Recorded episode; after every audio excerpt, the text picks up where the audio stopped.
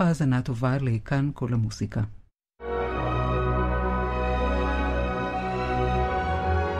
אתם מאזינים ל... כאן כל המוסיקה.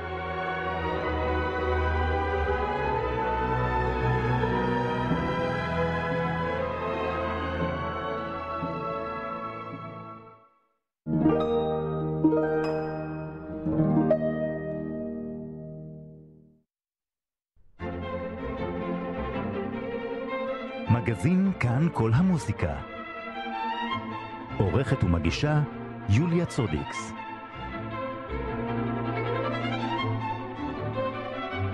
ערב טוב לכם, מאזיני כאן כל המוזיקה, את התוכנית מגזין עורכת ומגישה יוליה צודקס בהפקה אמיר ארניה. דיסק חדש של הקלרינטן רון זלקה והפסנתרן אבירם רייכרט, יצירות, יצירותיו של ברמס, שתי סונטות וחמישה Lieder.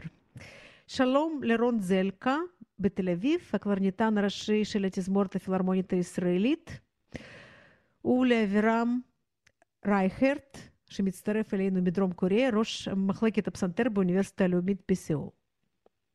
שלום מסיאול. אז איך מוציאים דיסק בימים שלנו ועוד בתקופת הקורונה? אבירם, תתחיל אתה. כן, תראי, יוליה, באמת התמזל מזלנו בצורה יוצאת מן הכלל. אני הייתי, הגעתי לארץ לפני בדיוק שנה, והמטרה העיקרית של הביקור הייתה באמת להקליט את הדיסק, וסגרנו את כל הפינות ואת כל הסידורים, האולם והמקליט וכולי. ו, ובאמת זה עניין של מזל, זה לא ייאמן. את כל הדברים שמצריכים מגע פנים אל פנים עם המקליט, עם האולם, עם הופכת התווים אפילו, והמכוון פסנתרי וכולי, כל זה הסתיים ממש לפני שהפור... שהקורונה הגיעה לעולמנו בישראל. עכשיו, כן. בסיול, בתקופה, בפברואר, כבר הייתה הקורונה, אבל בישראל זה עדיין לא הגיע לבקר. ו- ובאמת הצלחנו לסיים את כל ההקלטות בזמן הזה. בזמן, בתקופת תחילת פברואר, ואז את כל שאר, ה, את, את ההמשך עשינו בצורה דיגיטלית ומכוונת, מה שמכוונת, ולא פנים אל פנים. וככה הוצאנו את הדיסק בתקופת קורונה כזאת. כן. טוב, וכאילו, איך, העניין של הדיסק, הדיסק הפיזי, וגם, אני מבינה שזה גם בכל הפלטפורמות הדיגיטליות, נכון? אבל אני כל, כל הזמן מתעניינת בזה, איך אנחנו עדיין ב, עם הדיסקים שממש אפשר לשים אותם לתוך, ה, לתוך הנגן, ו, וזה? אז רון, אולי אתה, באמת ניתן כאן. כן, יש לנו, יש לנו דיסק פיזי, שזה נחמד, אפשר לראות את החוברת, להחזיק אותה, אולי יש בזה משהו קצת יותר נעים, אבל כן. uh, כמו שאנחנו יודעים, לא, לא להרבה אנשים עדיין יש מכשיר דיסק בבית. רובנו כבר באמת שומעים מוזיקה מהאינטרנט, מהפלטפורמות הדיגיטליות, וכמובן שההקלטה הזאת תצא בכל הפלטפורמות, באפל מיוזיק ובספוטיפיי ובדיזר ובכל ההקלטות, הפלטפורמות שקיימות. זה יהיה בערך בעוד חודש. המפיק של הדיסק כן נותן איזה חודש למכירת דיסקים פיזיים, לפני שהוא מוציא את זה ל... לסטרימינג. מדיה דיגיטלית. כן. כן. אני הייתי רק רוצה, רוצה להוסיף, כמו שרון נגע בנקודה הזאת בהתחלה, יש משהו מאוד רומנטי בעניין הזה של להוציא דיסקים. ו, ו, ומשהו, את, את יודעת, יש עם אחד בעולם שעדיין, כמה עמים אולי, אבל אחד במיוחד שעדיין קונה דיסקים, היפנים. קונים ואוספים ושומרים ומאבקים אותם שלא יהיה אבק ומסדרים ומקטלגים אותם. ו... ואני לא יודע, אני משום מה, כש, כשהגיעה כבר ההחלטה לסוף סוף להקליט עם רון ו, ולעשות את זה, אני מיד ידעתי ש, שאנחנו רוצים שיהיה לנו דיסק, שאנחנו רוצים שיהיה לנו משהו ביד, אה, חפץ כזה, קשיח, שאפשר להכניס ל... לנגן דיסקים ו- ו- וכולי. זה, העניין הדיגיטלי פחות עניין אותי, יותר עניין אותי ההטבעה הזאת של ההקלטה על, אה, על הפלסטיק הזה ב, ב, ועל הלייזר והכל, ו, ושזה יהיה כאילו חקוק לעולם ועד. כן, ברור. בעיקרון זה גם עניין של, של גיל, זאת אומרת, אנשים יותר מבוגרים עדיין רוצים את, את הדיסקים, והצעירים בכלל לא מבינים על מה, במה מדובר. תראי, את צודקת, אני אתן לך את הדוגמה שדיסקסתי, דיברתי עם אמא שלי לא מזמן. היא, היא קנתה אוטו חדש, מזל טוב, ו, ואז היא אומרת לי, אני, אני רוצה לשמוע את כל הדיסקים שלך באוטו. אמרתי, בסדר, כן. אין בעיה, אני אעביר לך אותם, כי באוטו הישן היא כמובן, את יודעת, כל הזמן נהגה ושמעה, נהגה ושמעה. ואנחנו, ו, ואז היא מתקשרת אליי ואומרת, רגע, איפה הנגן דיסקים באוטו? ומסתבר שאין, אין, במכוניות חדשות כבר אין, את יודעת, הכל זה, זה USB או איזה בלוטוס כזה, כפתור, כן. וקישוריות אחרות וכולי. ואת יודעת, זה אוטו נהדר, והיא נורא נהנית ממנו, אבל היא כל כך נעצבה לליבה. היא אמרה, אבל זה לא בסדר. איך הם, איך הם עושים כזה דבר? איך הם מייצרים מכונית ללא... וזהו, זה העניין כנראה של גיל, את יודעת. כן. לא, אבל זה נחמד, זה, זה באמת רטרו וזה נעים להחזיק. אז ברמס, אנחנו יודעים, היה די נלהב מהקלרנט, כתב uh, שורה לא קטנה של uh, יצירות לכלי הזה, אז הבחירה הייתה יחסית קלה, אם כך. הבחירה שלנו. כן, הבחירה שלנו הייתה קלה גם מפני שלפחות חלק מהיצירות שמוקלטות בדיסק, אנחנו מנגנים אה, כבר מגיל 15 בערך. אבירם ואני את הסונטה השנייה שפותחת את הדיסק, אה, למדנו ביחד כשאבירם היה בתלמה ילין, אני הייתי בתיכון mm-hmm. אחר, והמורים שלנו הפגישו אותנו. אה, הדסה בן חיים, המורה של אבירם, ואלי חפץ, שהיה בזמנו המורה שלי, אה, עשו מין שידוך כזה, ואנחנו התחלנו לעבוד על הסונטה השנייה, ועבדנו עליה כמו שרק אה, נערים יודעים, כלומר, פרט אחרי פרט, לאורך חודשים. אה, היום אנחנו כבר לא מבינים איך עובדים ככה. כשבאנו ולמדנו את הסונטה הראשונה, 20 אה, שנה מאוחר יותר, זה היה כמובן סיפור מאוד מאוד שונה. הגענו כבר כנגנים יותר בשלים וגם יותר מקצועיים, אבל ההיסטוריה שלנו עם, ה... עם היצירות האלה היא ארוכה מאוד.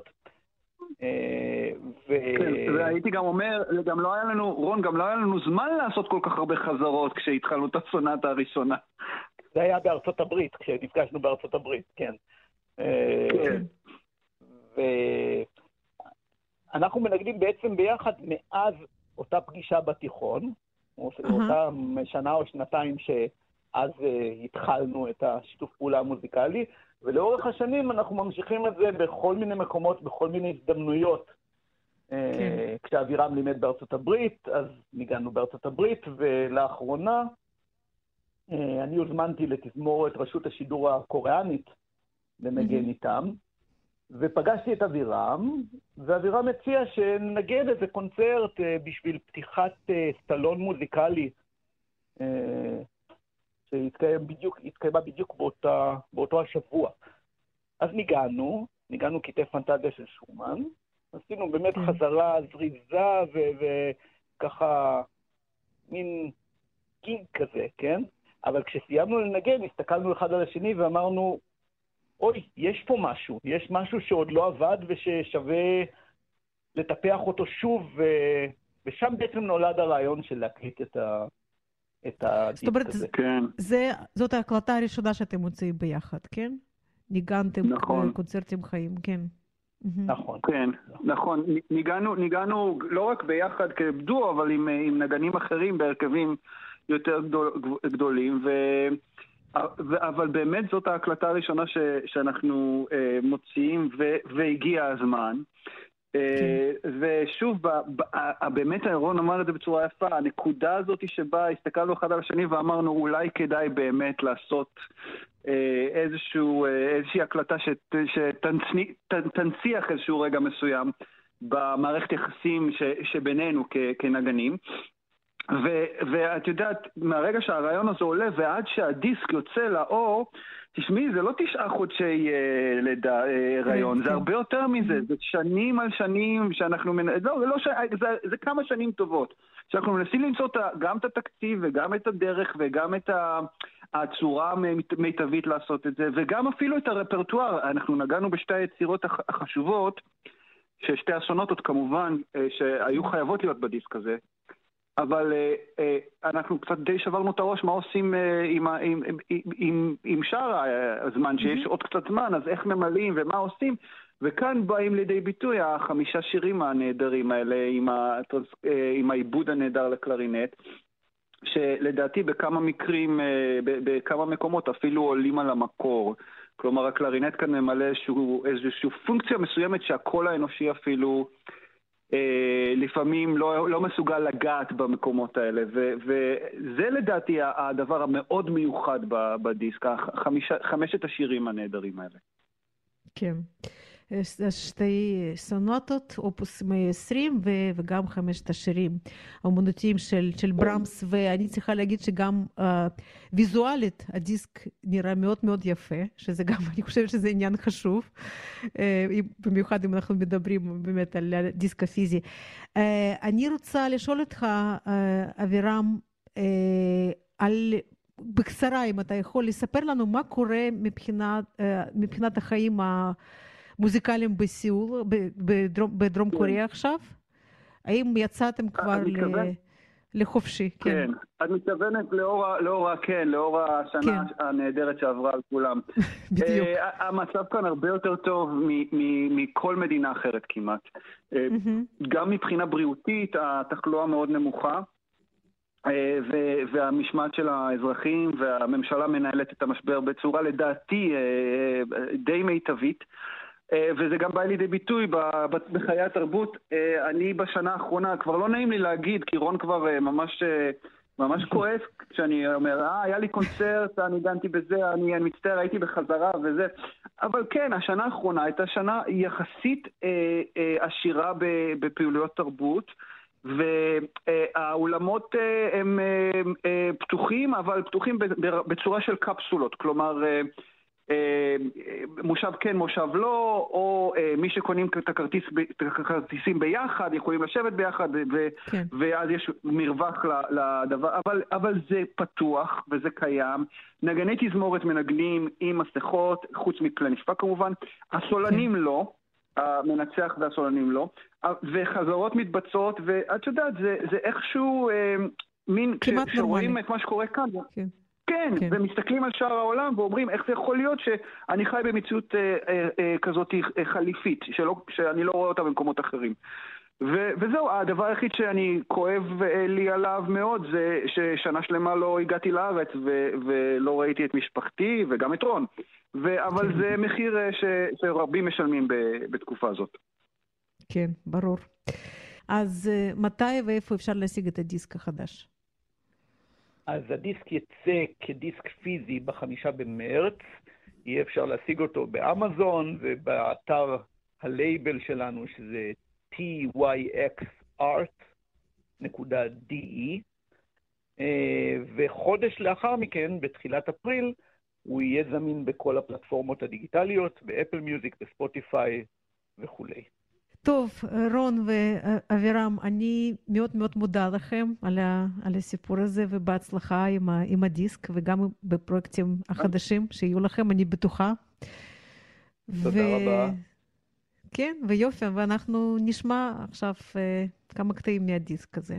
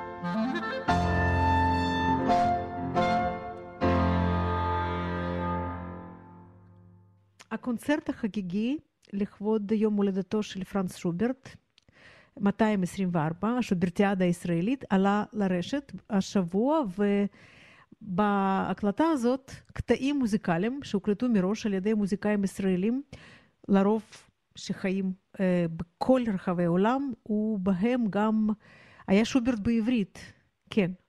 הביצוע של מאיה בלזיסמן בשירה ובצ'לו, ומתן אפרת בכלי הקשה. מאיה, שלום לך. שלום.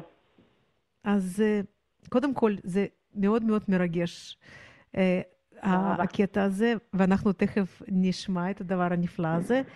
והנוסח של השיר הזה הוא של חווה אלברשטיין, נכון. שהוא לא תרגום, אלא ממש טקסט חדש לסרנדה נכון. של שוברט. נכון. כן.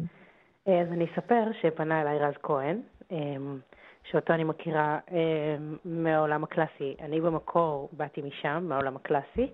אה, ממש הייתי קלאסיקאית אה, רוב חיי, אה, עד גיל 18, ו... ואני מכירה את רז המון שנים.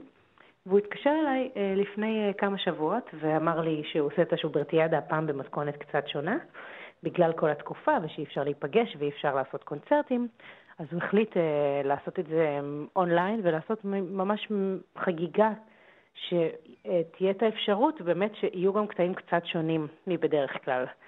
אה, והוא התקשר להגיד שהוא מאוד אוהב את מה שאני עושה, ואם אני ארצה לקחת חלק. אז מיד שמחתי, ולא כל כך ידעתי מה לעשות, כי שוברט הוא מלחין כל כך אדיר בעיניי, שיש קצת חרדת קודש מלקחת אה, יצירה של שוברט ולעשות אותה אחרת. אה, ואז בחרתי את הסרנדה, שהיא באמת אה, מוכרת לכל אוזן, גם של, גם של אנשים שפחות אה, מכירים את המוזיקה של שוברט. ורז שלח לי טקסט באנגלית וטקסט בעברית, ו, וככה זה עדיין לא התחבר לי, ו, ואז ממש באורח פלא כתבתי ביוטיוב סרנדה של שוברט בעברית, וצצה לי הגרסה של חווה אלברשטיין. וקודם כל פשוט הקשבתי, וחווה היא אדירה בעיניי. ואז ראיתי שאת המילים חווה כתבה בעצמה. כן. והמילים גם הרגישו לי כל כך נכונות לתקופה, אה, ול, ולמקום, ולרגע הזה שאנחנו חיים בו, שמיד הבנתי שזה מה שצריך לקרות, והתיישבנו באולפן, מתן ואני, ופשוט פיצענו את זה בלייב, וצילמנו את זה בפלאפון, ועשינו לזה מין מיקס כזה, וזה מה שיצא. כן, ממש יופי. וחווה אלברשטיין נתנה, אני מבינה, אישור ו- וברכתה על, כן. על השימוש הזה ב, אה, במילים שלה בפרויקט הזה. אה, היא, אה, היה איזשהו שיתוף פעולה? השמעתם לה את זה? לא, אנחנו לא? השמענו לה את זה, אבל אני מכירה את חווה הרבה שנים, והיא הזמרת האהובה עליי אמ, כן. בארץ, ואני חושבת שהיא מדהימה, והיו בינינו שיתופי פעולה בעבר. גם ניגנתי באלבום שלה שיש, אה, עם, עם איזה שיר עם שאנן סטריט, ואיזה שיר אה, של אלתרמן, שרנו יחד עם שילה פרבר. אה, עשיתי איתה כמה וכמה דברים, והיא פשוט אמנית אדירה בעיניי, שגם היא כן. בעצמה מצליחה לחדש את עצמה כל הזמן. אני לא יודעת אם היא שמעה, אבל שמחתי שהיא אישרה, אישרה לנו להשתמש בזה. כן, ברור. תגידי, איך את מנגנת ושרה בו זמנית? לצ'לו יש שם תפקיד מאוד מפותח. אה, נכון, אני חושבת שזה עניין של אה, הרבה שנים, את יודעת, זה להתאמן, זה כמו בכל דבר אחר. אה, כשרוצים לעשות אותו טוב, אז זה הרבה שעות של עבודה עצמית. אני חושבת שאם נכנסים לזה ממש, אז צד אחד במוח, כאילו צריך להתרכז במשהו אחד, או בנגינה או בשירה. אז לפעמים זה ככה, לפעמים זה ככה. משהו אחד אני יותר מרוכזת בו, והשני בא יותר בטבעיות. אה, אבל זה הרבה שנים של עבודה, ולעשות דברים עוד פעם ועוד פעם ועוד פעם. ואז זה קורה. כן. וראית את כל, ה, כל הקונצרט, הקונצרט הזה מחובר ביחד? מה, מה ההתרשמות שלך מכל, בטח, מכל מה ש- ש- שעשיתם? זה פשוט מקסים, כאילו מצד אחד יש שם ממש, אה, ממש יצירות קלאסיות שמנוגנות ב- ב- ב- באופן אה, מסורתי, ומצד שני יש שם יוני רכטר ויובל כהן, שזה זה קצת ג'אזי אפילו. אה, עוד, עוד אני שוברט חושבת- בעברית, דרך אגב, כן, נכון, הזה. נכון, וזה מדהים שכאילו בעצם גם זה מדהים כי כולם אוהבים את שוברט, אה, הוא באמת מלחין מדהים בעיניי. אה, וגם אה, זה, זה מקסים שרז לקח את זה למקום הזה, שיש בו שילוב בין כל מיני סוגים וסגנונות שונים של מוזיקה. אה, לתוך המקום הזה. זה, זה קצת חדשני, אבל אני מאוד מאוד נהניתי לשמוע את כל הקונצרט הזה. אה, גם את. הדברים היותר מסורתיים וגם את הדברים היותר מודרניים. ובכלל, זו מוזיקה מדהימה, ושמחתי מאוד לקחת חלק בזה. ברור. טוב, זה, זה הפנים היפות של, של הקורונה דווקא, כאילו נת, נתנה הזדמנות למשהו באמת אה, חדש ו, לגמרי. ומעניין לעשות. אני מסכימה, כן, לגמרי. כן. מאיה בלצ... בלזיסמן, תודה רבה לך. תודה ואנחנו- רבה לך. אנחנו עכשיו נשמע את, ה, את, הגרסה הזאת של סרנדה של שוברט, אה, מילים של חווה אלברשטיין, וביצוע שלך ושל אה, מתן אפרת, תודה. נכון, תודה רבה לך. תודה. להתראות. להתראות.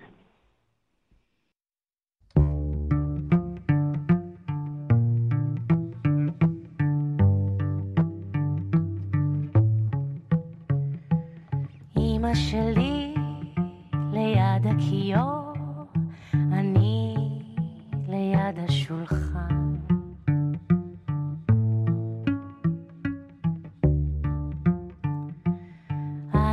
הברכיים עם האקורדיאון, ויש לי לחן ישן.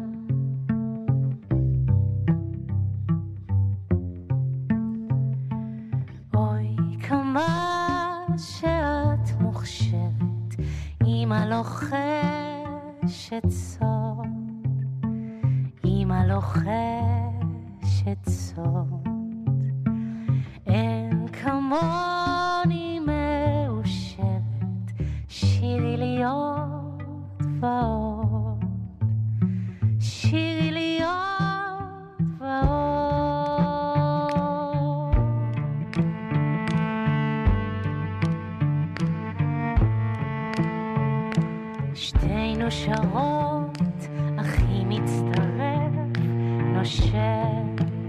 בקלרינט.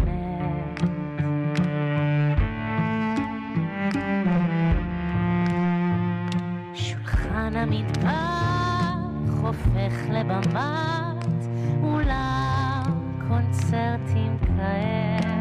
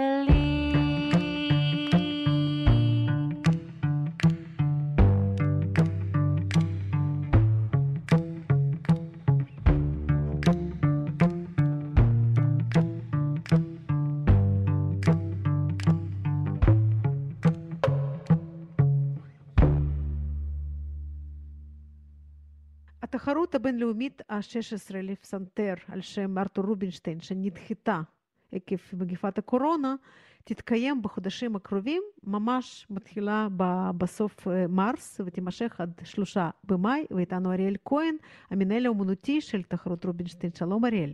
שלום יוליה. אז אה, מתכונת מיוחדת או משולבת אפשר להגיד, אז אה, ספר לנו מה, איך, איך תתקיים התחרות.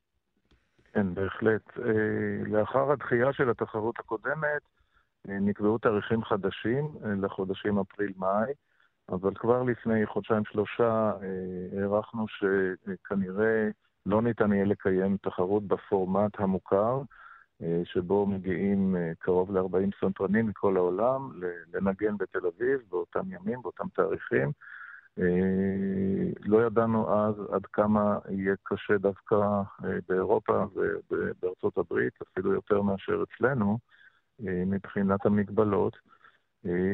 אבל כן צפינו שיהיו קשיים, ולכן חשבנו על, על פורמט חדש היברידי, שמבוסס על שני השלבים הראשונים, שהם שלבים בהם כל פסנתרן מנגן רסיטל, בשלב הראשון כולם, ובשלב השני השישה עשר שעולים. אה, את השלבים האלה אה, החלטנו להקליט בחמישה מקומות שונים בעולם, בניו יורק, בלונדון, בגרמניה, בפוצטאם, אה, בבייג'ין וכמובן בתל אביב, וכל פסנתרן או פסנתרנית אמורים להגיע למקום בו הם גרים, או למקום שהכי נוח להם פיזית ורגולטורית להגיע מבחינת מצב הקורונה. אה, וכדי לשמור על רמה גבוהה, אנחנו גם דאגנו בכל מקום שאלה יהיו אולמות טובים עם אקוסטיקה מהמם. טובה. אנחנו דואגים שיהיו שם שני פסנתרים שונים, פסנתרי קונצרטים גדולים, לבחירת הפסנתרנים. אה, בכל האולמות, אה, חוץ מבבייג'ינג, יהיה פסנתר סטיינווי ויהיה פסנתר פציולי, ובבייג'ינג יהיה סטיינווי ופסנתר של חברת Yangtze River, כך שעדיין יש לפסנתרנים אפשרות לבחור. וכולם מקליטים, באים, כל אחד בא ליומיים, מקליט ביום הראשון את הרסיטל של שלב א', וביום השני את הרסיטל של שלב ב', למרות שהוא לא יודע ואנחנו לא יודעים אם הוא יעלה לשלב ב'. מהמם. אה, את כל ההקלטות האלה אנחנו נשדר אה, בשידור חי, זאת אומרת, התחרות עצמה תשודר בשידור חי ממוזיאון תל אביב, אה, עם הנחיה, עם דיונים ועם אלמנטים נוספים, אה, ורק הנגינה עצמה תהיה אה, מוקלטת מראש. אהה. ואת הגמר, אה, שתוכנן מלכתחילה להתקיים אה, בסוף אפריל ותחילת מאי, עליו אנחנו אה, מתעקשים לקיים אותו אה, עם קהל באולם, והחלטנו... עם התזמורת. כן, החלט, כמובן, מן הסתם. החלטנו שאם זה לא יתאפשר מסיבה כלשהי, אז אנחנו נדחה את הגמר, אבל לפחות יהיו לנו שישה פיינליסטים שהגיעו לשלב הגמר. כפי שזה נראה היום, אנחנו מאמינים שכן נוכל לקיים גמר עם קהל באולם. אנחנו שמחים לשמוע שכבר מדברים על פתיחה של, אה, של מופעי תרבות, ועד סוף אפריל אנחנו מקווים שהמצב יהיה הרבה יותר טוב. כן. אתם, האם חשבתם על המתווה של, של נגינה בלייב גם בשלבים המוקדמים? זאת אומרת, עדיין במקומות, ה, אז ב, כאילו בווידאו, בדיגיטל, אבל לא מוקלט, אלא ממש מול השופטים. או שזה בלתי אפשרי מבחינה טכנית? אה, זה הרבה הרבה יותר מורכב. אה, זה הרבה יותר מועד לתקלות, כי אז יש עניין של טיימינג, מתי בדיוק כל, כל פסנתרן מגיע, ובגלל הלוגיסטיקה סביב הקורונה והמצב, חששנו שזה יהיה, אה, יהיה בעייתי מדי. אבל אולי חשוב לציין באמת שהשופטים, אה, בפורמט החדש ש- שאנחנו פועלים על פיו, ישמעו את המתחרים לראשונה יחד עם הקהל. אה, הם לא מקבלים הקלטות מראש או דברים כאלה, אלא זה משודר באינטרנט בשעה מסוימת, כפי ששודרה התחרות בעבר מבחינת לוח הזמנים, וכולם, גם השופטים וגם הקהל, שומעים את הסולפנים באותו זמן. השופטים גם יהיו אה, אה, זמינים לנו בזום, כך שנוכל לראות אותם, וגם הקהל יוכל לראות אותם מדי פעם בשידור, כדי שנרגיש שהם שם.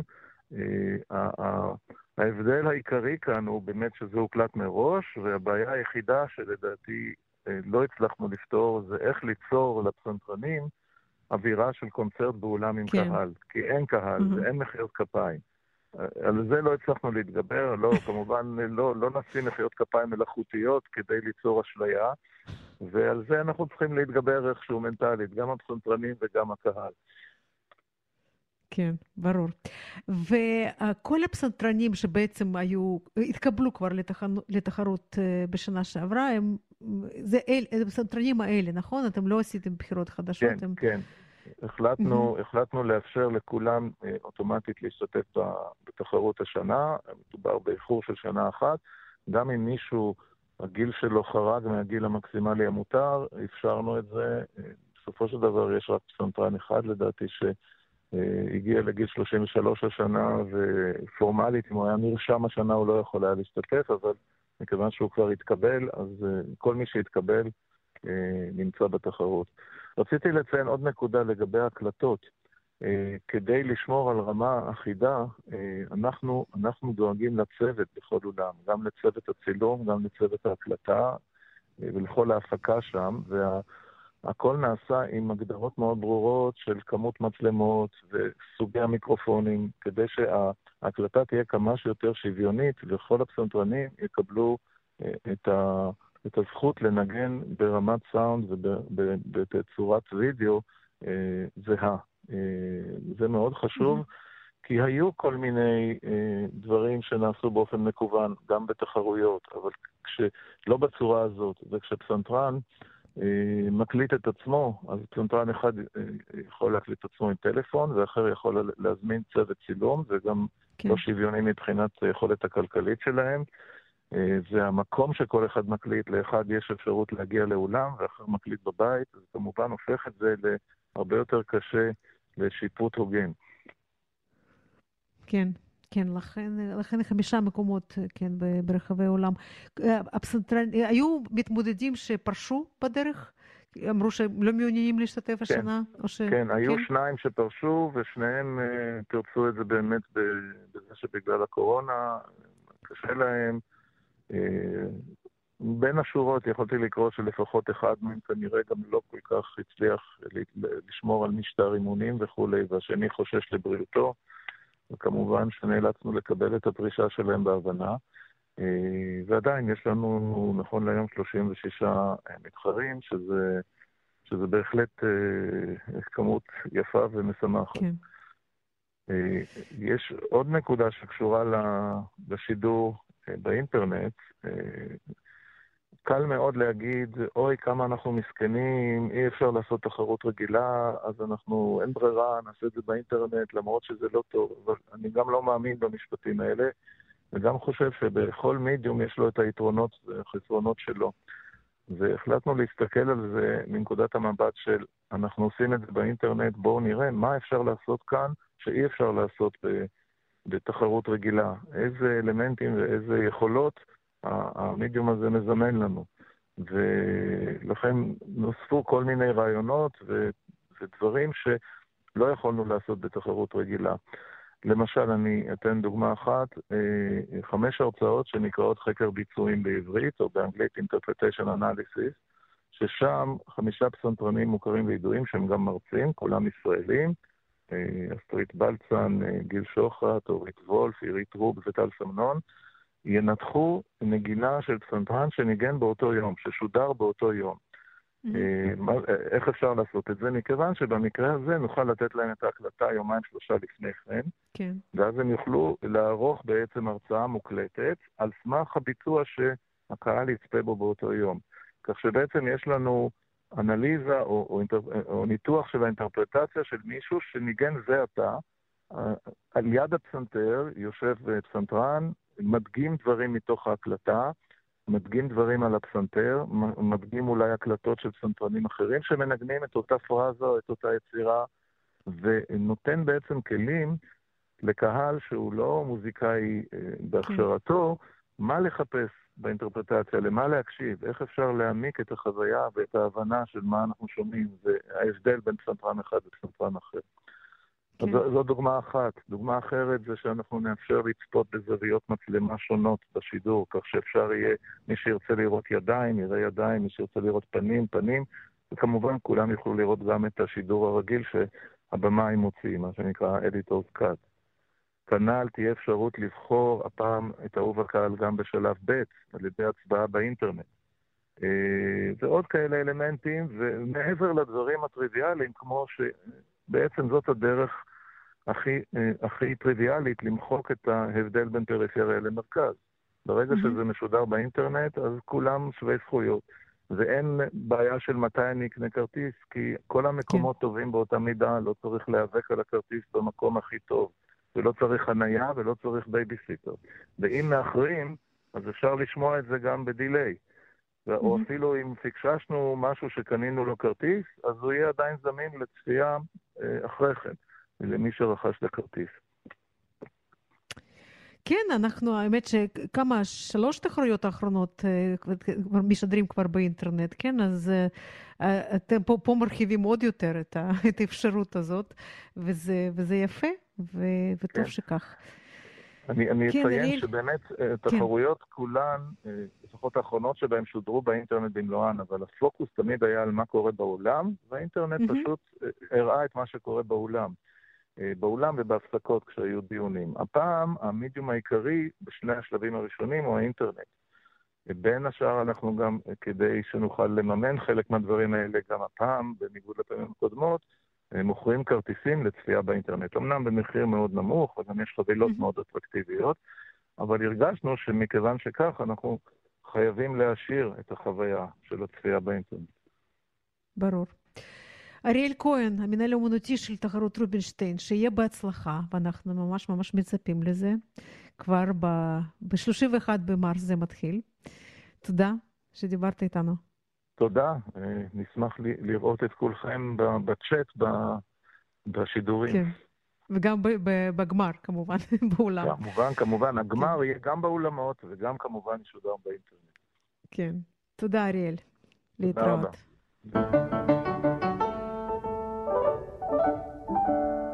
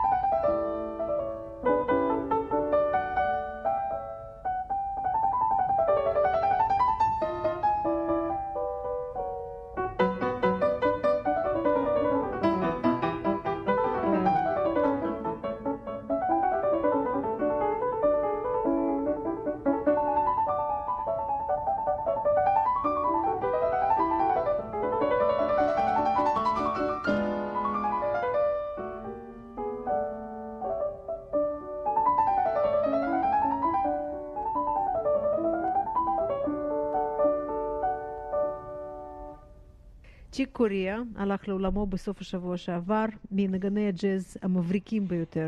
ממש עידן שלם בתולדות המוזיקה. ואיתנו רוני ורטהיימר. עמיתנו בכאן 88 וכאן כל המוזיקה, שלום רוני. שלום יוליה. אז מה הכי מיוחד אצל או. צ'יק קוריאה? או, כן, צ'יקוריה, בהחלט אפשר לאפיין אותו. הוא מאוד מגוון, היה במהלך אה, שישה עשורים שהוא היה פעיל בהם, אבל אה, אומנם אנחנו שומעים ברקע אינטרפרטציה שלו ליצירה של מוצרט אה, בפסנתר אקוסטי, שהאלבום האחרון בעצם שהוא הוציא, הקלטות אה, מהופעות חיות בשנים האחרונות, אבל הצבע שאולי מאפיין אותו. באופן הכי בולט ומוכר, הוא מה שנקרא jazz fusion, שזה שני אלמנטים בעצם, זה החשמול של, אה, של הפסנתר, המעבר אה, של אה, מוזיקאי ג'אז מפסנתר אקוסטי לפסנתר חשמלי, בהתחלה זה היה פנדר רודס, שזה פסנתר חשמלי לא אלקטרוני, כלומר מכני. עם מנגנון דומה לפסנתר אקוסטי, אבל uh, מוקטן ומוגבר, ועם סאונד מאוד מיוחד, שבטח תכף uh, נשמע, סאונד שמאוד מאפיין את uh, צ'יק קוריאה. האלמנט השני זה באמת שילוב של סגנונות ותרבויות מוזיקליות שונות, כשאצל צ'יקוריה מה שעמד ובלט מעל הכל זה הסגנון הלטיני, החפירה והחקירה שלו. אל תוך המוזיקה הלטינית, אם זה הלב הספרדי, ה-Spanish heart, ואם זה הרבה מאוד סמבה ו- ושיתוף פעולה עם מוזיקאים ברזילאים, ושוב, ביחד עם החשמול הזה של אה, כלי הנגינה, הג'אזים, גם גיטרות ובאס, ואחר כך בשלב מאוחר יותר גם סינתסייזרים, השילוב הזה של הצלילים והסגנונות, הוא מה שמייחד את היצירה של צ'יקוריה, והפך אותו באמת לכוכב ענק, לא סתם מוזיקאי ג'אז אה, שמנגן במועדונים ואולמות קטנים, אלא באמת אה, מופע שאנשים זוכרים מופעים שלו באיצטדיונים ובבריכת הסולטן, למשל, בשנות ה-80 כן. מופיע. אני ראיתי אותו פעם באמפי קיסריה, עם קהל של מעריצים כמו בהופעות רוק. אז אה, זה בהחלט ה... הדבר שמאפיין ביותר את האישיות המוזיקלית של אה, צ'יקוריה. הוא, הוא, הוא ניגן כל כך אה, כמו ספרדי, שרבים חשבו שהוא באמת ממוצא ספרדי במקור, אבל הוא לא, הוא לא היה, נכון? הוא, הוא היה אמריקאי שנולד אצל הורים מאיטליה. נכון, והתחיל לנגן פסנתר בגיל מאוד מאוד צעיר, אבל הייתה לו איזושהי משיכה כבר מנעוריו. למקצבים ולסגנון הלטיני.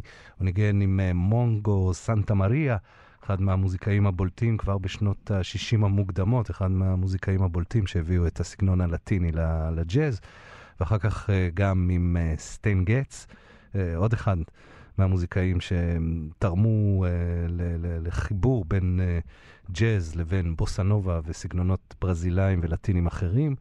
הוא ניגן כמובן עם מיילס דייוויס, ושם אה, ביטא את המעבר של, אה, גם של מיילס דייוויס, מחמישייה אקוסטית לחמישייה יותר חשמלית, יותר אה, פסיכדלית, אם אפשר להגיד, והאלבום הכי בולט בתקופה הזאת של צ'יקוריה עם מיילס דייוויס הוא אה, Bitches Brew. ב-1970, אלבום מהפכני, פורץ דרך ומאוד מאוד חשמלי ואנרגטי. והזכרת כבר שהוא לא פעם ולא פעמיים היה בארץ, ובפעם האחרונה, לפני, ממש לפני כמה שנים, שמעתי אותו באיזה אמפי ראשון.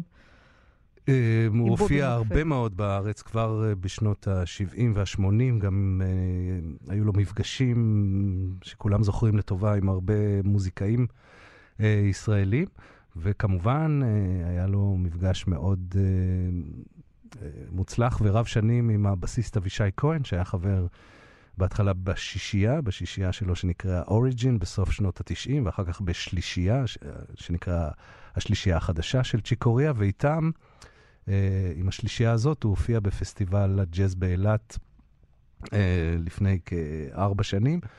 אה, מופע נהדר שאני זוכר, ומופע מרגש בצורה יוצאת מן הכלל. הוא הופיע גם עם הזמר בובי מקפרין באמפי שוני בשנת 2015, והם אירחו את אחינועם ניני.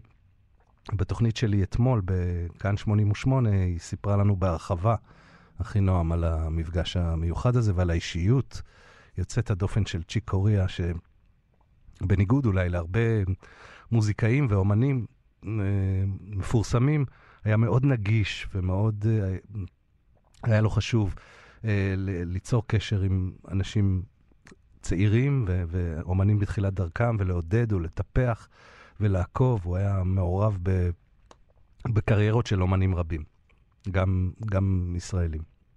כן. והוא היה פעיל מאוד עד, בעצם עד החודשים האחרונים, נכון? המחלה הזאת הייתה... לא מנע ממנו, בוא נגיד ככה. נכון, גם האלבום הזה ששמענו אותו ברקע בהתחלה, שבו הוא מנגן, מחבר בין יצירות קלאסיות ליצירות ג'אז, וגם כל מיני כיתות אומן ופעילויות שהוא עשה מהבית שלו ושידר אותם אונליין. עד החודשים האחרונים, באמת כמעט עד uh, ימיו האחרונים, המחלה שהוא סבל ממנה הייתה סוג של סוד שלא הרבה אנשים uh, ידעו, ו, ולכן המוות שלו בשבוע שעבר הפתיע רבים כל כך בעולם. כן. ארמנדו's רומבה, מתוך... ארמנדו... זה בעצם זה השם שלו, שלו שהוא... אנטוני כן, ארמנדו קוריאה. כן, כן, צ'יק זה כינוי שהוא, שנדבק לו בנעוריו. בילדות, כן. רודי, תודה רבה. תודה, יוליה. ביי ביי. עוד קונצרט ליום האהבה, אהבה אינסופית, ב-14 בפברואר, שיתוף פעולה בין אתי בן זקן ואנסמבל מודליוס לבין אנדרס מוסטונין המהולל ואנסמבל הורטוס מוזיקוס מאסטוניה. בתוכנית שירי אהבה מהעולם. במפגש של מוזיקה אתנית ומוזיקה מהרנסאנס. הקונצרט הזה הוא חלק מהפסטיבל מוסטונין פסט, שנדבר עליו בהרחבה בשבוע הבא. הוא יתקיים, הקונצרט יתקיים במוזיאון תל אביב. וכאן אנחנו מסיימים את התוכנית שלנו לשבוע הזה. אני יוליה צודקס ודימה קרנצוב, מאחלים לכם סוף שבוע נעים. נשתמע בשבוע הבא. ערב טוב.